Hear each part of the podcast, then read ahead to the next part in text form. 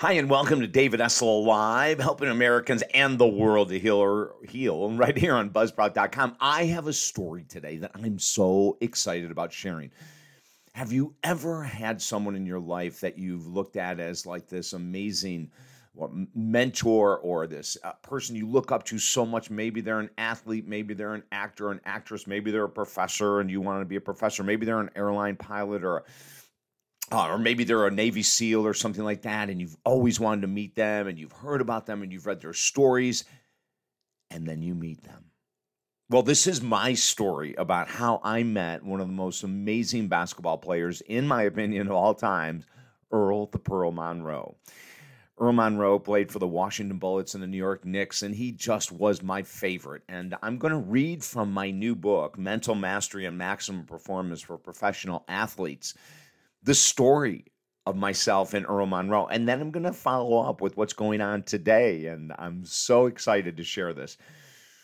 If you have a, a, a favorite individual, check them out. I mean, I'm talking about looking up to Earl, Earl the Pearl Monroe when I was such a young little boy. And um, if you have someone like that, look them up. If see if they're still around, see what they're doing. That's what I did, and I'll tell you more later. So this is directly out of my book. Starting at six, my love for sports began. It was followed by years and years of practice and all types of conditions against all types of players. My bedroom wall, maybe just like yours, was covered with so many different pictures of my favorite athletes. And because my chosen sport was basketball, almost every photo in my room was a basketball star from that time. Now, of course, we're going back a few years, right? Leading off was one of my favorite guards, of course, Earl the Pearl Monroe. And then we can follow that up with photos of Gail Goodrich from the Lakers and Clyde Frazier from the Knicks and Dr. Julius, Erving from the 76ers, Jerry West, Mike Newlin, who many people may not be that familiar with, a fierce competitor, an amazing defensive player from the Houston Rockets.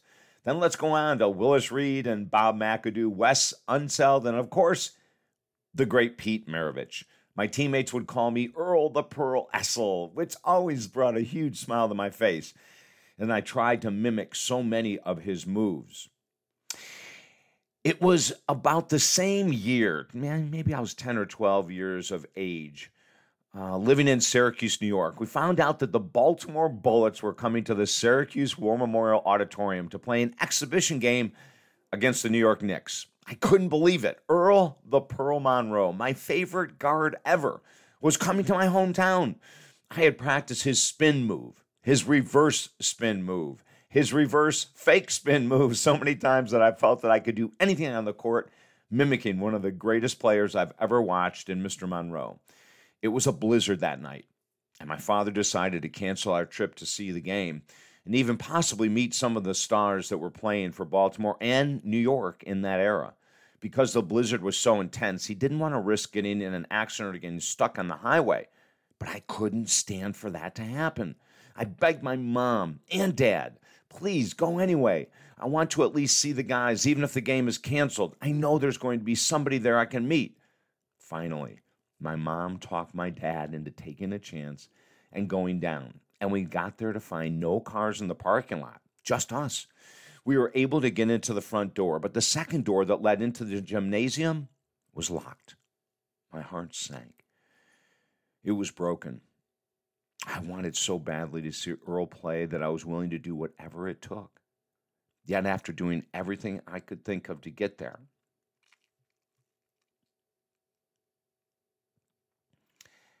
we were going to miss the players. After a few minutes, my father said it's time to return, that no players are coming. When a car pulled up, I asked my dad to wait inside with me to wait to see who it might be. And oh my God, when the door opened, these two monsters of men, remember, I'm 10 or 12 years of age, came walking in right away. And it was my hero, Earl Monroe. Oh my lord, he was dressed like a rock star, pure style, a long winter jacket that went down to his shiny black boots, a huge smile on his face. He told us that there was going to be no game, that everything was canceled, but that him and Fred Carter, Fred Mad Dog Carter, as a matter of fact, his nickname was, had decided that they were going to just come and shoot around for a while. I was absolutely in heaven. Of course, I immediately grabbed my paper and pen and asked for his autograph, and I got both. It's funny in life how an experience like this can move a person so dramatically. My love for the game went up dramatically after simply meeting Earl Monroe and Fred Carter. My desire to practice increased dramatically. It's almost like I was taken over by another spirit at that time and began to look at basketball much more seriously than I ever had in the past. Even though to me it was a love of the game that got me going out and shooting through the winters, this one experience really changed me forever. I tell that story, mm, of course, for many reasons. One, you can grab the the book, the Audible, absolutely free at our website, Mental Mastery and Maximum Performance for Professional Athletes, and read stories like like the one I just wrote about Earl Monroe. But we have stories about so many other people in the book too. Maxx Crosby, the amazing defensive end for the Las Vegas Raiders, who got sober. He's been sober three years now, and he talks openly about it. We have stories of him and oh, Earnest Graham, uh, NFL Tampa Bay Buccaneers. I got a great story about him. Greg Louganis, the Olympic diver. Oh, another story about it. Kayla Harrison, another Olympic gold medalist. Have stories about her. So there's stories and stories and stories about people that have inspired us, people that have overcome huge challenges. And you're going to find in this book something that you connect with.